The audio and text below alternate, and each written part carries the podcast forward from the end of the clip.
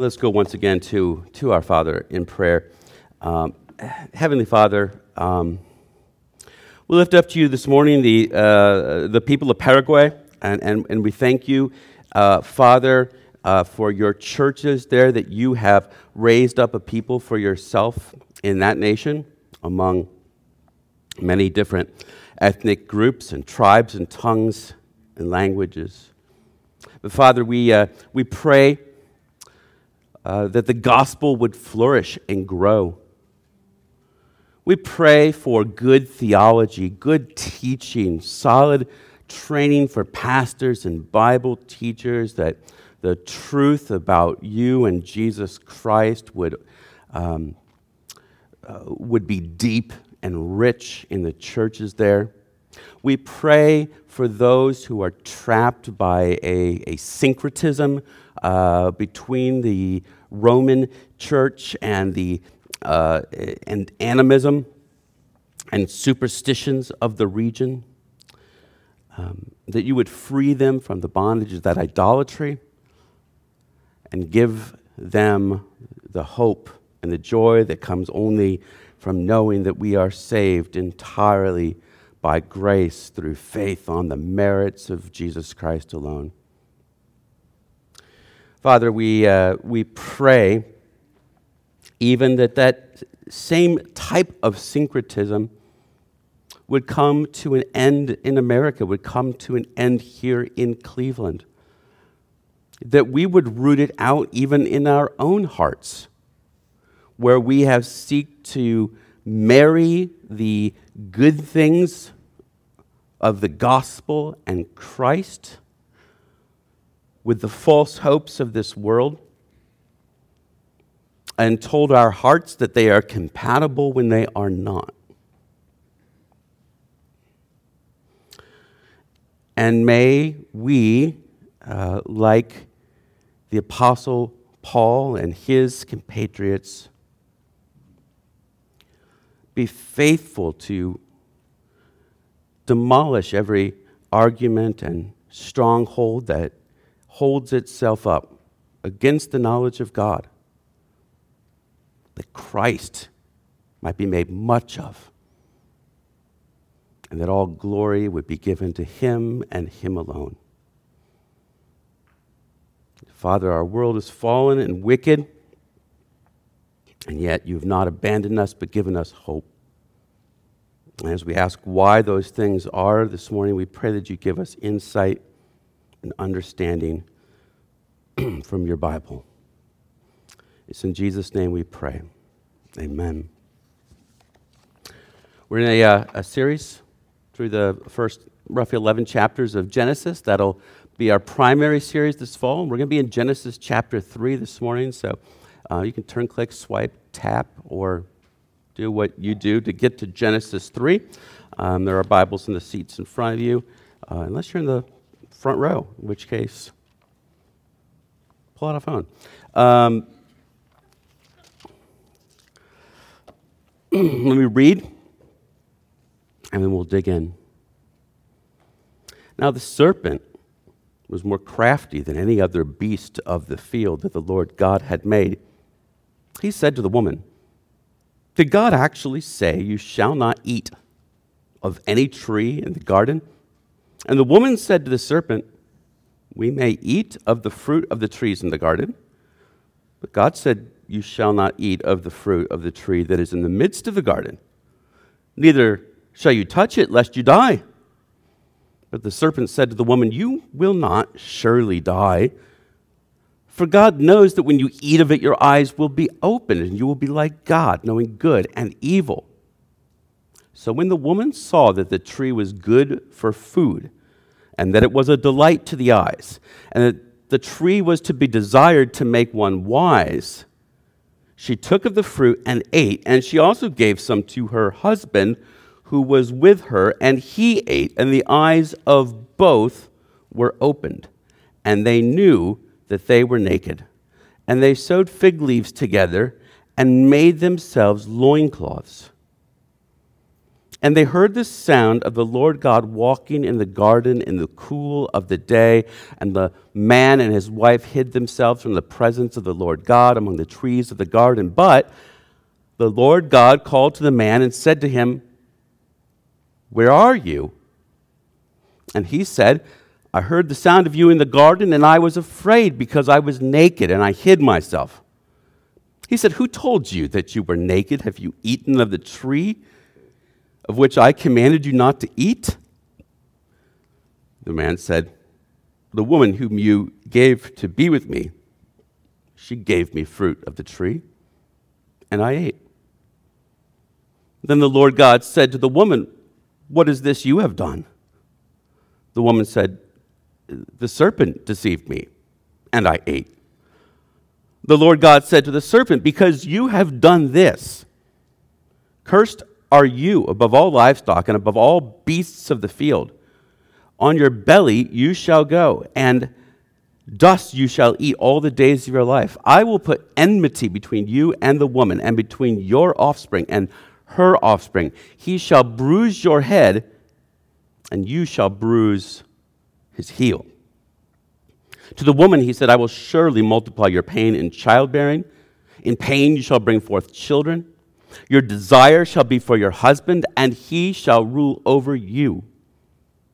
And Adam, he said, Because you have listened to the voice of your wife, and have eaten of the tree of which I commanded you, you shall not eat of it.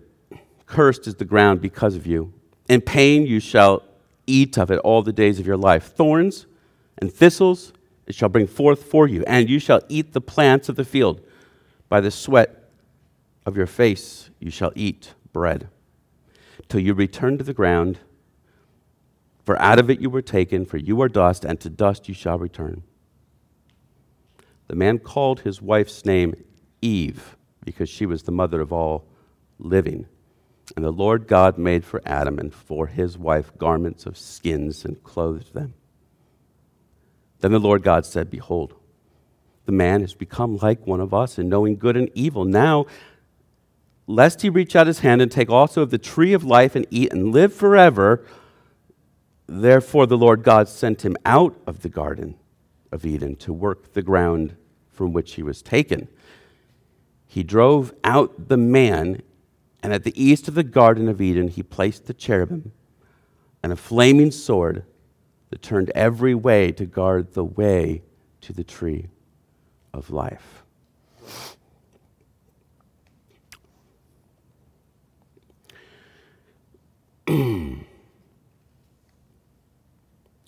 Well, furious news stories alert us to soldiers, federal workers who might struggle to put food on the table if that spending bill doesn't get passed last night in Congress.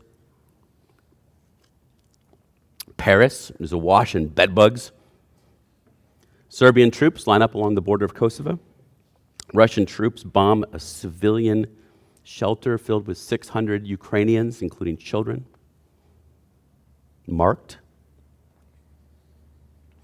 Venezuelan refugees cross the treacherous roadless jungles of the Darien Gap with ever present threats of sexual abuse, drug cartels, and other paramilitary groups, hunger, disease, theft, abandonment. A mother struggles to nurse her child in South Sudan as civil war and famine have conspired to leave her malnourished and starving. In Afghanistan, families are pushed away from the cities to escape the despotic and cruel policies of the Taliban.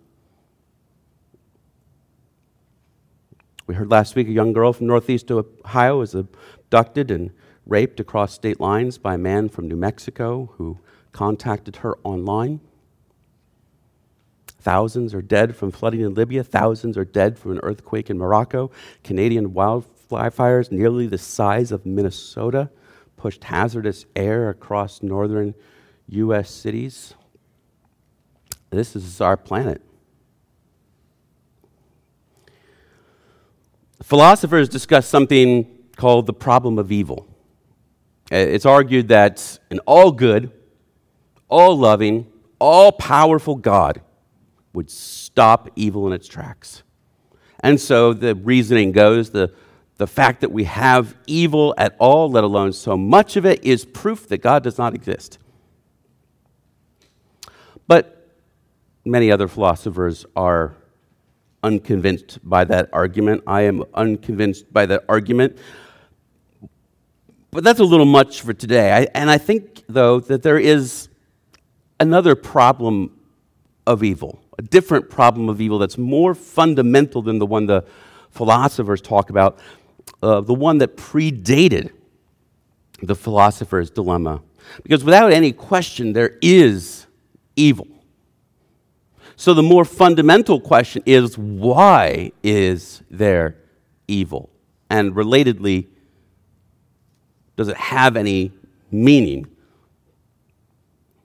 Those are sort of the whys of evil. And, and, assuming there is evil, and I trust that most of you will not argue with that fact, these questions are fundamental.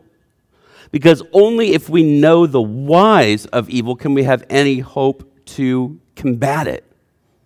In the same way that we can't cure any disease until we've first learned to understand how that disease comes to be in the body and, and what it's trying to do. Without that, it's nearly hopeless to invent a cure. Well, Genesis 3 takes us to the whys of evil and suggests a possible solution. The first thing that might catch your attention is, is the story. It's one you've likely heard, at least in passing. And you might have noticed some things missing when you heard me read it. Uh, you might have noticed it's, it's not called a snake, it's a serpent. There's no mention of an apple, there's no mention of Satan. So maybe that piques your curiosity a bit. And on the other hand, though, it, it hardly sounds like history, does it? The, the Bible is full of stories that are written more or less like history. They aren't histories in the modern sense, but the Bible tells us about this or that person living in this or that place, doing these or those things, and it generally seems quite grounded, true to this life. But some of the stories in the early chapters of the very first book of the Bible, Genesis, seem a little bit more distant from the world that we know, don't they? And, and, depending on your proclivities, that might cause you to disregard these stories as a myth. But like we talked about last week, the category of myth isn't, it isn't the right category. Uh, despite the elements that might seem fanciful to us, that might even seem strange to us, even strange in the context of Genesis itself, there are parts of this story that are very intentionally grounded in the real world and follow the same pattern as those parts that seem otherwise historical. So, without rehashing all of that, the story in Genesis 3 is presented as accurate, faithful, a true account of certain events that took place in the real world. It's maybe not history in the sense of Edward Gibbon's The History of the Decline and Fall of the Roman Empire, but it's not false. And we have to approach it on its own terms and ask what we're supposed to see and what we're supposed to know. And to do that, we have to allow ourselves to enter the story that's written, not the story that we want to be written. And so rather than look for the details that aren't given, we should focus on the details that are given and lean into them.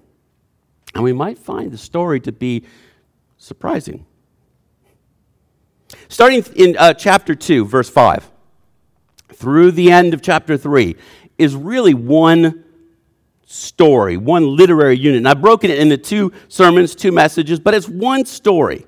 You can't really separate chapter 3 from the events that happen in chapter 2. And those in turn rely on chapter one. So there's a building up of context. And so, quick recap chapter one through the fourth verse of chapter 2 describe God's creation of the universe in a systematic and carefully planned way that he can describe to himself as very good. And the details of the passage uh, at points are like an attack on the religious myths of the ancient world. There is one God who created everything, he has no rivals, he has no threats. And at the culmination of his creation, he makes mankind, male and female, in a way that reflects him so that human beings were to show off God's glory and rule with God under God. And as our present story began, there's this zeroing in on God's dealing with humanity. In God's very good world, there was this rich tract of land called Eden. And in that land, God cultivated an orchard or a garden in the traditional language. And he cultivates that garden in the good soil of the land. He makes a man and he places him there in that orchard with a mandate to maintain that location and I think a mandate to transform the rest of earth into Eden. He needed a companion for that work someone who was like him, but not him, a complement and not a clone. And God gives him a woman, which not only brings about the first marriage, but also defines the meaning and purpose and boundaries of marriage. Human beings were made for God, and human beings were made for each other. And something else we noted the description of the orchard in Eden and the first humans' roles there were very suggestive of something in Israel's history the tabernacle, and later the temple. It's as if the orchard itself is a temple, the place where God would meet with his special creations, where they would worship him and enjoy him forever. So let's re enter that ancient temple and see what we can see there. And capturing our attention is that, that very first sentence. Now, the serpent was more crafty than any other beast of the field that the Lord God had made. You've got questions. I think the first readers had questions too. It is I think, an intentionally shocking and surprising sentence. Nothing before this prepares us for this statement about a crafty serpent. And it only gets more perplexing when we read, He said. So we have a talking, crafty serpent. And that is weird and it is intentionally shocking. I think it is there to wake us up and realize something is going on that is out of the ordinary. So, what is going on? Who or what is this serpent? Where does he come from? How does he talk? What does it mean that he's more crafty than the other animals? I mean, on a most basic level, the text tells us what we need to know. He was more crafty than the other beasts of the field that the Lord God had made. This serpent was one of the beasts of the field, one of the wild animals, we might say. Perhaps the particular one is the one God made in chapter 2 to bring it in front of Adam for Adam to name it. But it's a created being. It's a created being.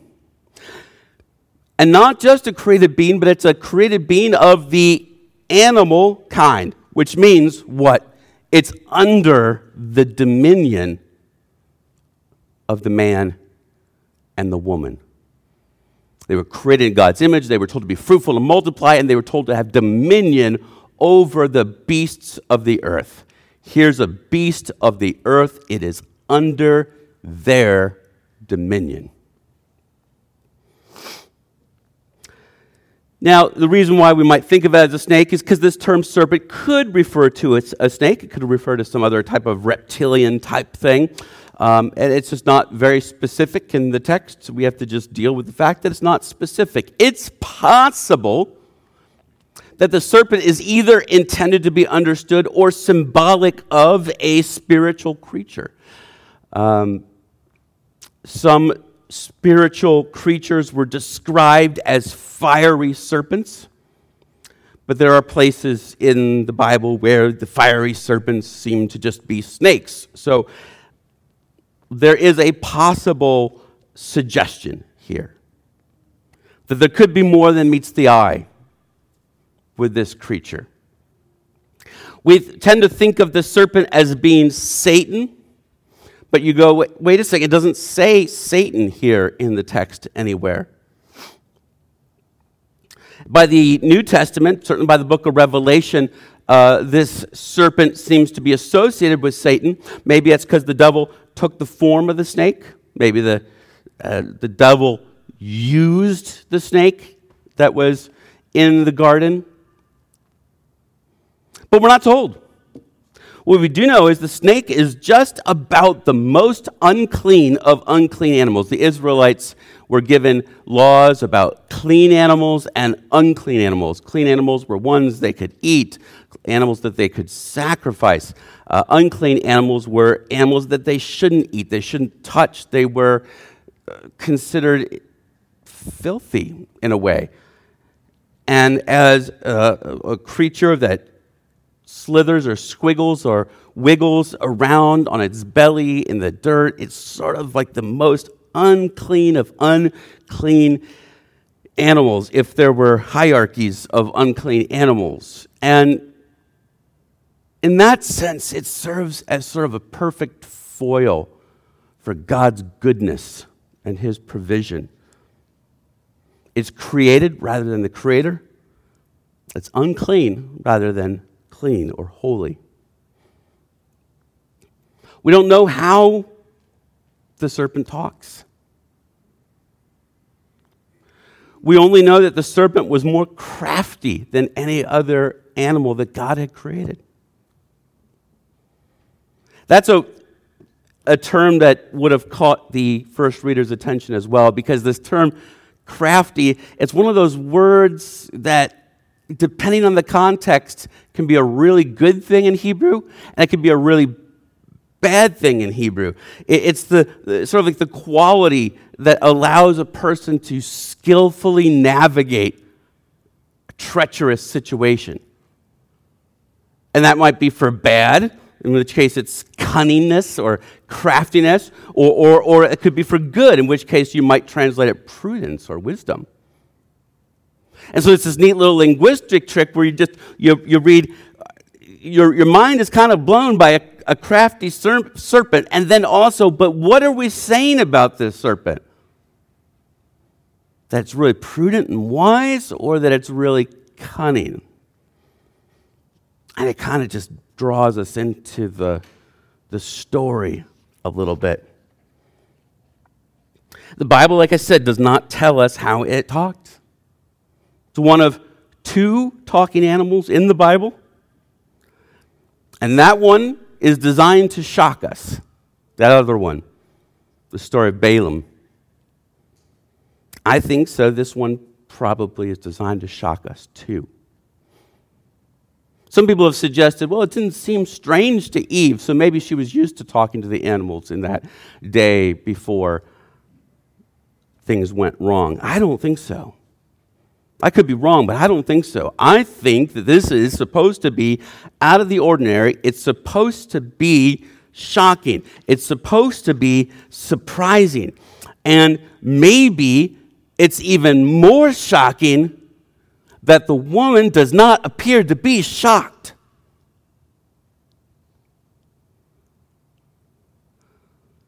I think perhaps that her lack of shock is a combination of the serpent's craftiness and the woman's innocence. She should be as shocked as we are. She's not. And it's the first sign of trouble. Of course, you know that the serpent is going to deceive the woman. That part of the story is really well known. But it's worth paying attention to how he does it.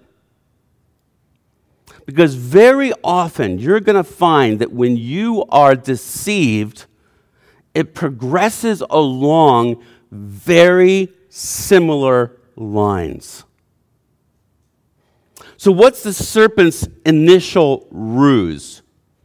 Well, the serpent approaches the woman. Did God actually say, You shall not eat any tree of the garden? And what does that suggest? Just the phrasing of it.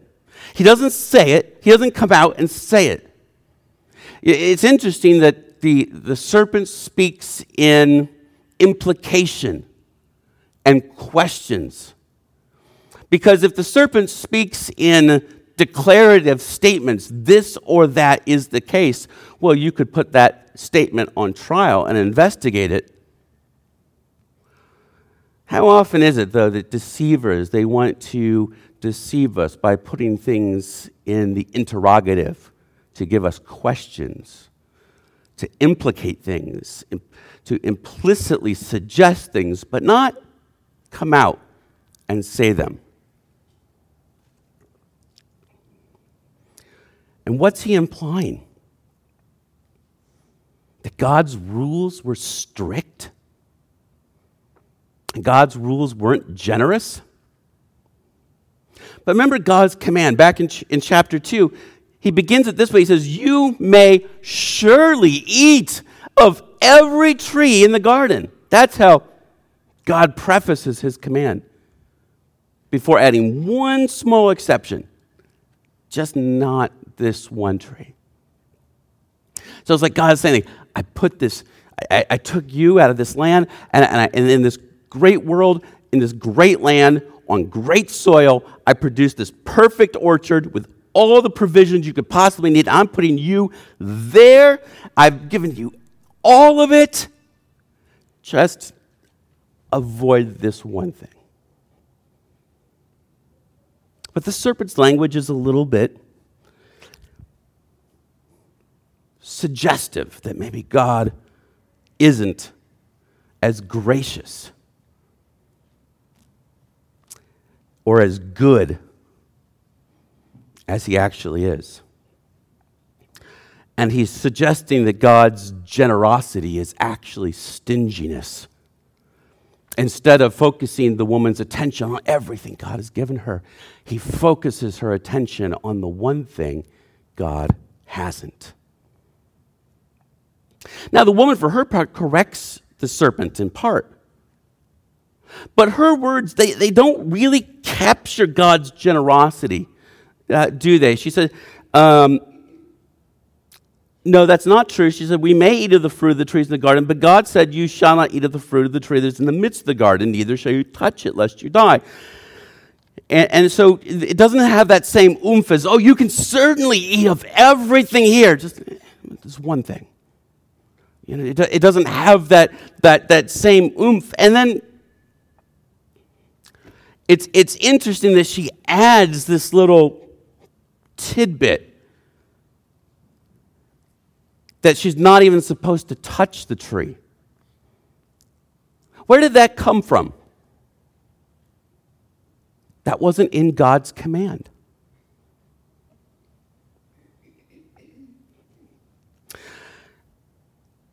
I can think of four reasons Eve made this statement. It's hard to know which is accurate. I think maybe a combination of these is going on. Remember, uh, where and when was this command given? Well, this command was given after God put Adam in the garden, but before Adam named the animals, before God gave Adam a helper meet for him before the creation of the woman. Is the command repeated? Not in Scripture. So we're left with the assumption that Eve learned God's command from her husband, from Adam. So, one possibility is Eve just didn't pay very close attention. In that case, we might say she's either intellectually lazy or morally lazy. It's a possibility. Another possibility in being tempted, Eve exaggerates the command even to her own soul. So, in other words, we might say she just lied to herself. A third possibility is that Adam was ineffective in communicating the command. In other words, he was just a bad teacher. Another possibility is that, sort of like a strict parent, Adam did not treat Eve like an equal. And so he strengthened the command in likely a wrong headed attempt to protect her. Same way that we might tell a young child, never go near the stove. What's wrong with the stove? It makes food. So, in that case, we might say Adam was a Pharisee. We're not told where Eve gathered the idea to add this provision. But I think somewhere in that mix is where it came from.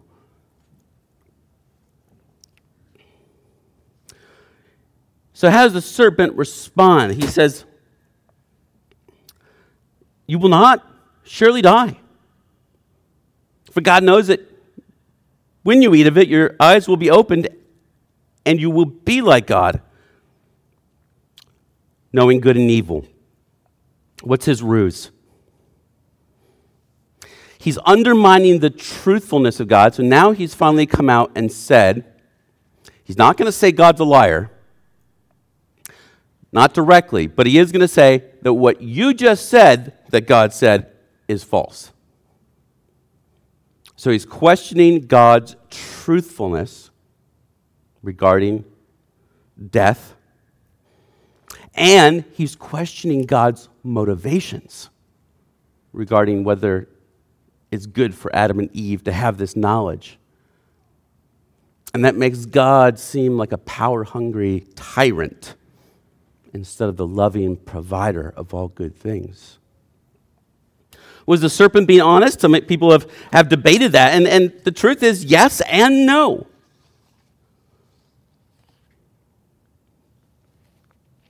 He's known in this, this passage uh, uh, more as a deceiver than a liar because he manipulates the truth to say something that was on one level objectively true,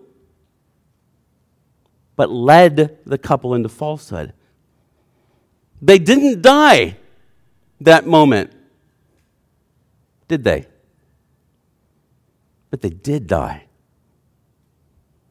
In Genesis 4, we see death enter the world. In Genesis 5, we see a litany of death after death after death after death. And if we understand God's words to mean something more like, you will become mortal,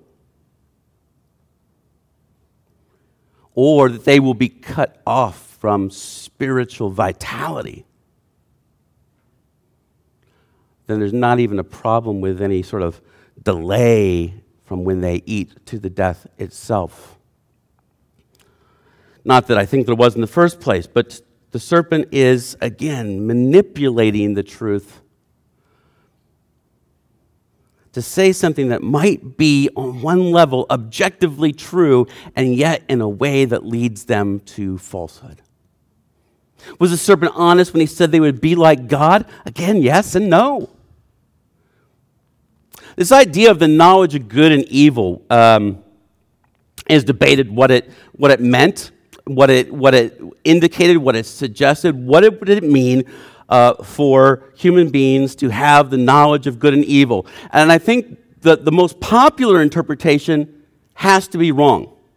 The most popular interpretation is that Adam and Eve could not know morality from immorality before eating from that tree. They didn't know what sin was. That has to be wrong because God gave them a command and expected them to follow it. They had an idea of what was right and what was wrong. I think the, the idea of the knowledge of, of good and evil here is, to save a longer, more complicated discussion, it is sort of this uh, divine quality. It is that wisdom that maybe is only suitable for God about knowing how to conduct the affairs of the world, the universe, in all of his providence and goodness, and all that is right and appropriate within that. I think we also get the idea that there's this great tragedy that if Adam and Eve had just reached out their hand and licked the skin of the fruit of the tree of life, we'd all be here, uh, happy and healthy without any loss. And, and that if they eat that, that tree of the knowledge of good and evil, then they're, then they're somehow just like God. And I, I don't think that that's the implication of the text. I, I think the implication is that one is a source of ongoing life and one is a source of ongoing knowledge. In other words, by enjoying God's presence in the garden and dwelling with God in His provision and enjoying Him forever, they would never cease to be able to take from the fruit that welled up to life in their soul. And in the same way, I don't think that by eating from the other tree, they suddenly had all the knowledge of good and evil that God possesses.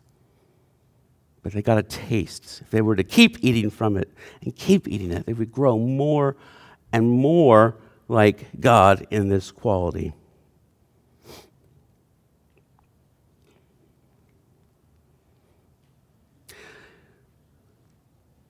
So there is a sense in which they'll be more like God. But the reality is what? They are already like God. He made them in His image in chapter 1. And so the implication of the serpent is that God is keeping something from them when they actually already have the better part. And you see how this manipulation works. It might also be worth noting the serpent does not tell her to eat the fruit. He doesn't offer the fruit. There's something all the more tempting, isn't there, about something that is still technically forbidden and yet so obviously there for the taking. Many years later, Satan would attempt to tempt another man, Jesus of Nazareth, as Erica read for us this morning. And there, too, Satan also tries to twist God's word. He actually quotes the Bible, taking it out of context. There, too, he appeals to what seems desirable to Jesus food, bread, after fasting for 40 days. There, too, he tries to get Jesus to question God's protection and God's provision. And there, too, Jesus is made an offer to have the treasures of God apart from the relationship with his heavenly Father. It is an old ruse.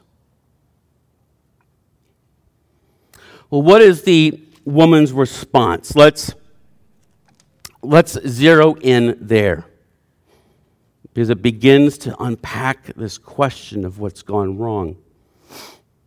She sees that the tree is good for food, and it's a delight to the eyes, and it's desired to be, make one wise. And she took of the fruit and ate, and she gave some to her husband who was with her, and he ate. Eve craves the fruit with lustful covetousness. Why do I say that? These verbs, these adjectives, uh, that it was a delight to the eyes, that it was desired to make one wise, they appear one other place in the Old Testament. When Moses gives the Ten Commandments a second time to the Israelites in the book of Deuteronomy,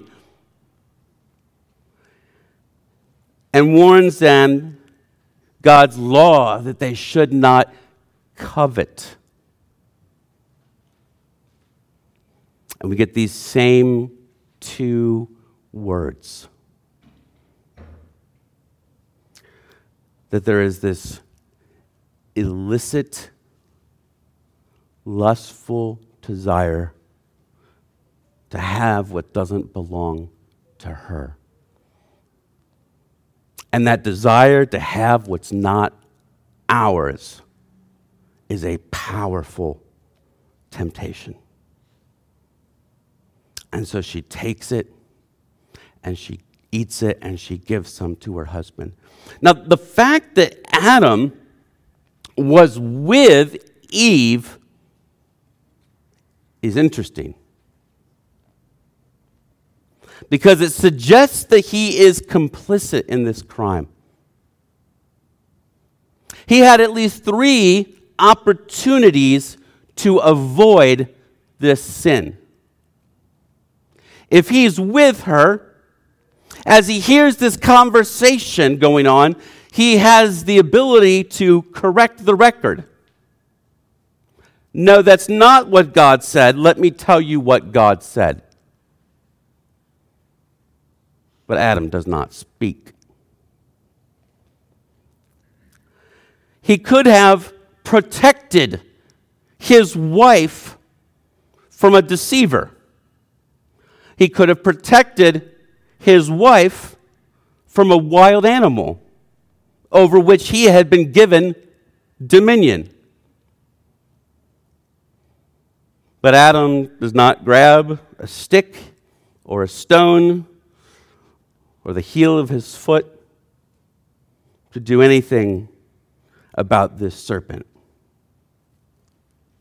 And third, he could have at least at least chosen to not act on this illicit desire. But he didn't take any one of these three options. So who's at fault here? That's been debated for generations. Paul tells us that Adam was not deceived, but Eve was deceived. Her deception is what allowed her to transgress the command. Why does Paul say that Adam wasn't deceived? Well, God gave the command directly to Adam. Adam knew good and well what the command was. And he didn't directly interact with the serpent either. So Eve was deceived, tricked, misled by the certain serpent. But Adam, knowing full well what God had commanded, simply rebelled. Adam also was a transgressor, that's what Romans 5:14 says, but his transgression was definitely a sin also, Romans 5:12. And, and so there might be a sense that Adam's transgression was in some way more morally significant than Eve's, but I think rather than trying to piece this apart as sort of discrete events. I think we are called to take this as a single event. All of humanity is represented in this couple. Sin was initiated in the action of the woman, and it was consummated in the action of the man. It happened in cooperation. God gave the man a helper, and they helped each other to reject God.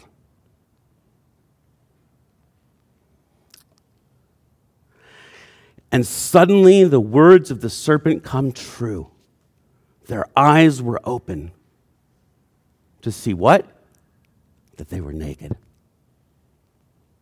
And they were ashamed. Was it so bad that they were naked? Is, na- is, nakedness the problem? And it's not so much that nakedness was good or bad, so much as they were exposed. And, and there's a great symbolism here. It was uh, later in, in the Old Testament, it was proper, only proper to worship God covered as a symbol of our uncleanness and, and perhaps a respect for God's holiness. Now, uh, the, the first of those things is irrelevant before the fall because they weren't unclean in the least. The second went over their heads. But now their eyes are open, like the serpent said, but they're open to what? Their own inadequacies. And the exposure of their bodies was a fitting symbol for their moral exposure before the eyes of God who sees everything. And they felt it. And quickly they try to cover themselves, but they are unable to hide their shame from God.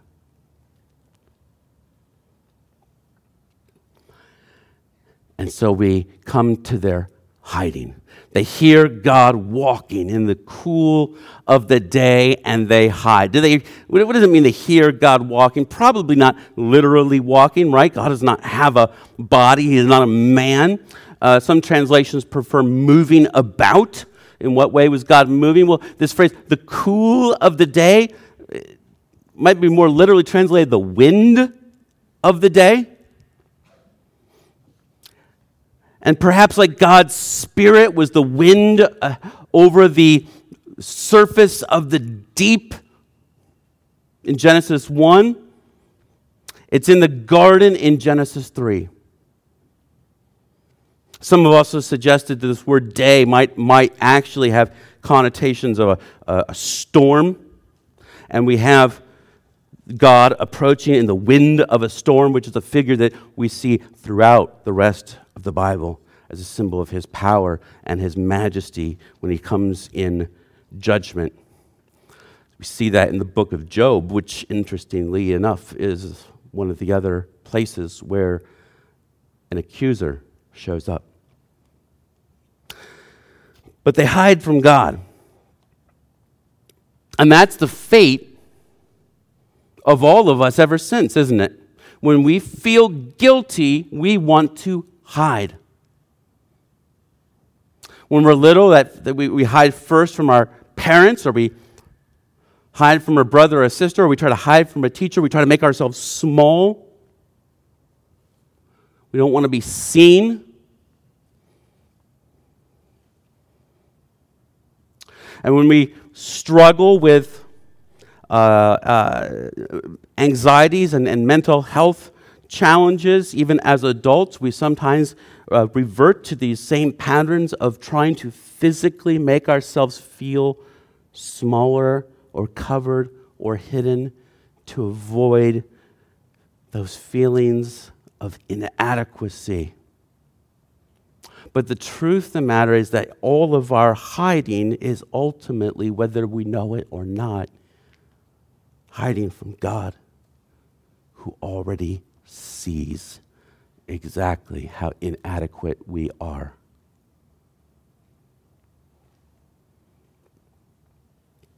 God asks, Where are you? Does God not know where he is? Of course he knows where he is because he says it to the man. And there's this gentleness and there's this graciousness in God's ferreting out of his wayward creation like a father finding his scared, guilty child. What's the response? Adam blames his wife. And so God turns to his wife, and she blames the serpent.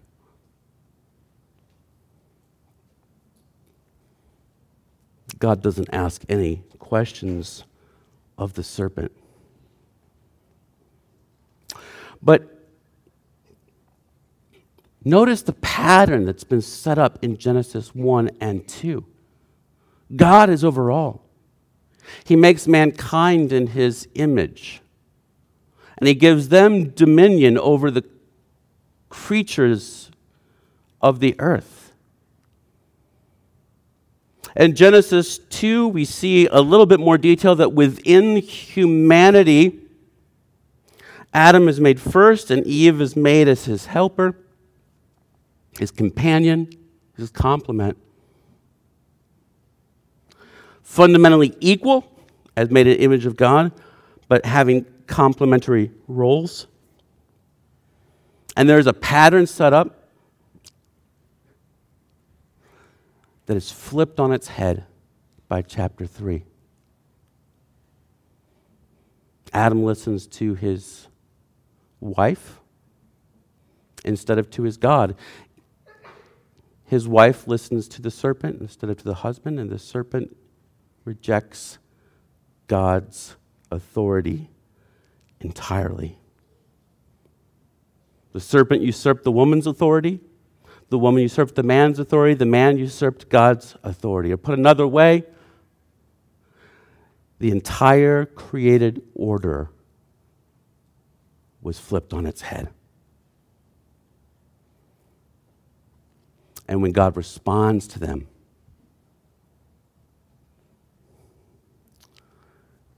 he responds to them in that reverse order the serpent, and then the woman, and then the man. The world has gone entirely sideways. What are the significance of these, these, these curses? The serpent and its, its progeny are cursed to continue in this state of uncleanness as one of the swarming things and its lot is to eat dust.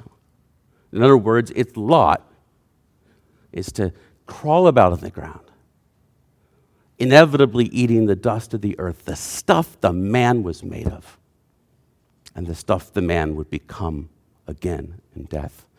And there's this continual enmity between the two species. And this multi generational struggle suggests that these actions are about more than just two people, Adam and Eve, but they are about the whole of the human race. Scholars debate these attacks. He, he shall bruise your head, and you shall bruise his heel. On one hand, That's those locations of those injuries are exactly what you'd expect in real life, right? What, how, does a, how do you kill a snake?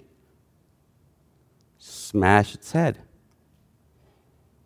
And how does a snake kill a man? If it's venomous, it strikes low. But on the other hand, a blow to the head on a snake is almost always deadly, but the bite on an ankle often is. The deception of sin will likely cause much pain, and it will take many lives, but there is a hint ultimately that somehow mankind may prevail. God turns to the woman, and, and what do we make of this curse on, on, on childbearing? And then what do we make of this curse on the ground? And a couple of things, he curses the serpent, but he does not curse the man, and he does not curse the woman. They're not directly cursed, but their creation mandate to multiply and have dominion over the earth is cursed. When we, when we think about that command, be fruitful and multiply and have dominion over all the earth, I think we would say without much controversy that in the being fruitful and multiplying part, the women have the larger burden.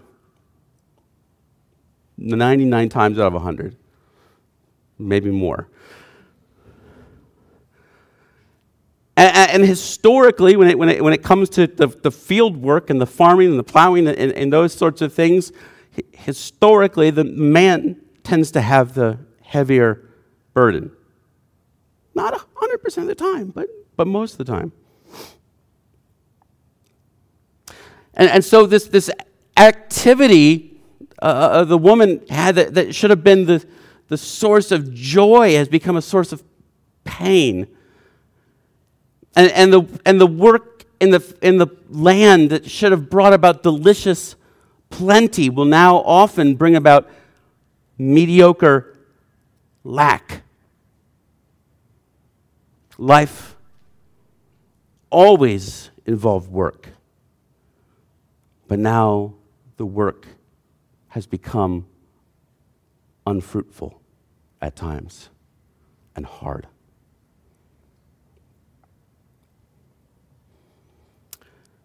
But we have in these closing lines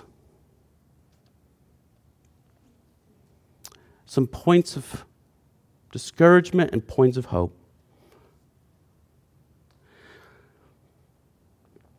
Adam names Eve. The significance of that, eh, that she's the, the source of life. But in some of the pagan mythologies, it was the serpent who was a source of life. Not so. Not so. Second, it suggests that hope is not lost. She will be a mother. Life will go on even if death must come. It's the first hint that this is not over. And third, I think there's something to say that she's the mother of all the living, not just, it doesn't say just the living human beings. And I think that that suggests that maybe, maybe the creation mandate to have dominion has not entirely been lost. and God covers them. Now, some have suggested that this covering is, is maybe it's the first animal sacrifice. I mean, where did God get animal skins from if he didn't kill the animal? And there might be a hint to that there, but it, it's just, it's not stated.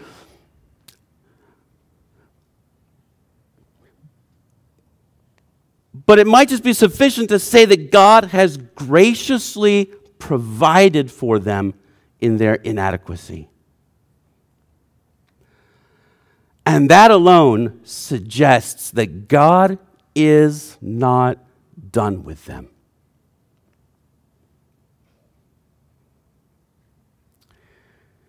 God told them that if they ate from that tree, they would die. They're going to die. But the fact that they're not dead yet and God is providing for them still is hope that things aren't over.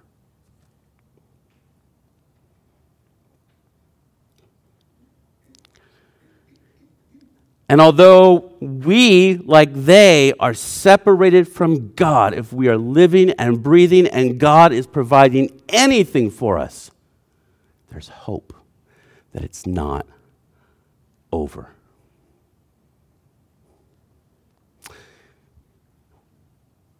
But there is a pain point. They have something of this divine knowledge that they weren't ready for or wasn't appropriate for them. They've become sinners and they cannot be allowed to live forever as sinners, which might be the, the clearest indication that life and death were tied to God's provision and presence in the garden. They would need to regularly feast from God's provision to live. And apart from God's presence, death must inevitably come. And so he expels them from the garden. He casts them out. It's like the language that God uses, if you're familiar with the later story of casting the Canaanites out of the land in order to bring the Israelites in. This is judgment. And he places the, the cherubim to guard the entrance on the, the east side, which is again reminiscent of this tabernacle, the temple. Where was the entrance to the tabernacle and the temple? It was on the east side. And, and what are cherubim? Well, they're, they're divine throne guardian angels. They are not cute little things at Valentine's Day. They are deadly, dangerous, scary, fearsome things. Later, the tabernacle and the temple would be decorated with images of these creatures. They signify that access to God is being cut off. And also, maybe that more than meets the eye is happening in this garden as heaven meets earth in this place.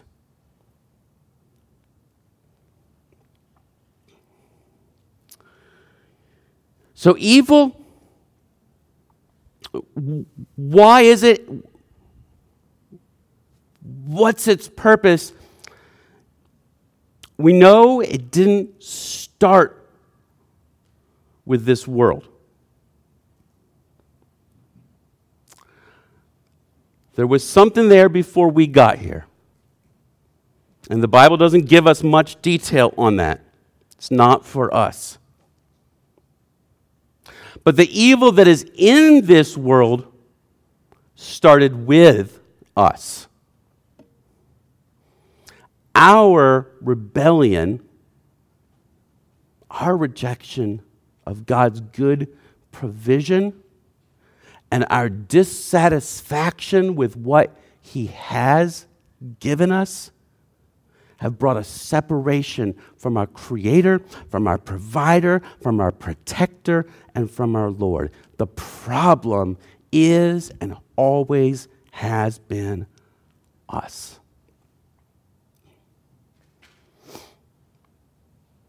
But that leads to a potential solution.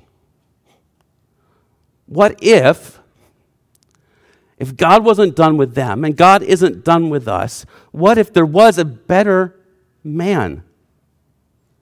What if there was a man who could defeat the wiles of temptation? What if there was a man who just just one time there was someone who didn't follow that same course that Adam did?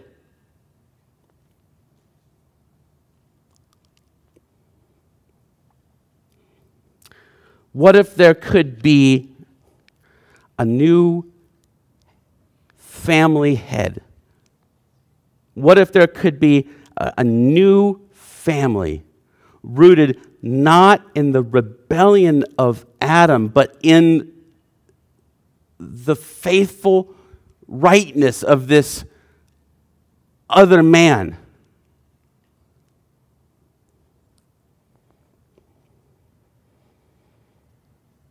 In time, God sent that man, the descendant of the woman whose name was life, who was the mother of life. This man was life. As John wrote, the life was in him, and the life was the light of man. That man, Jesus of Nazareth, rejected the temptations of Satan in the wilderness, in the field. And he lived in obedience to the holy commands.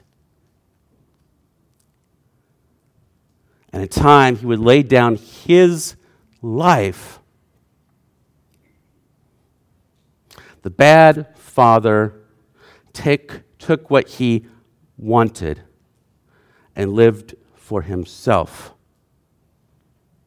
The good father laid down his life and took the pain for his children.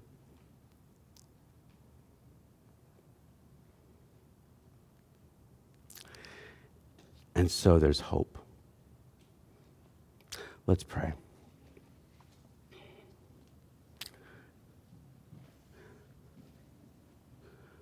Father, give us who are called by your name the wisdom and the insight by your Spirit to not fall to the deceptions and temptations of evil. But let us renew our commitment to the new man, Jesus Christ, and be transformed in him, to be holy and blameless before him on the day of his appearance. And may those who find themselves inadequate, guilty, small, hiding, come home to know that they are seen. And God is calling them, you are calling them out of their hiding and into the light of the life of Christ, in whose name we pray. Amen. Let's stand and sing.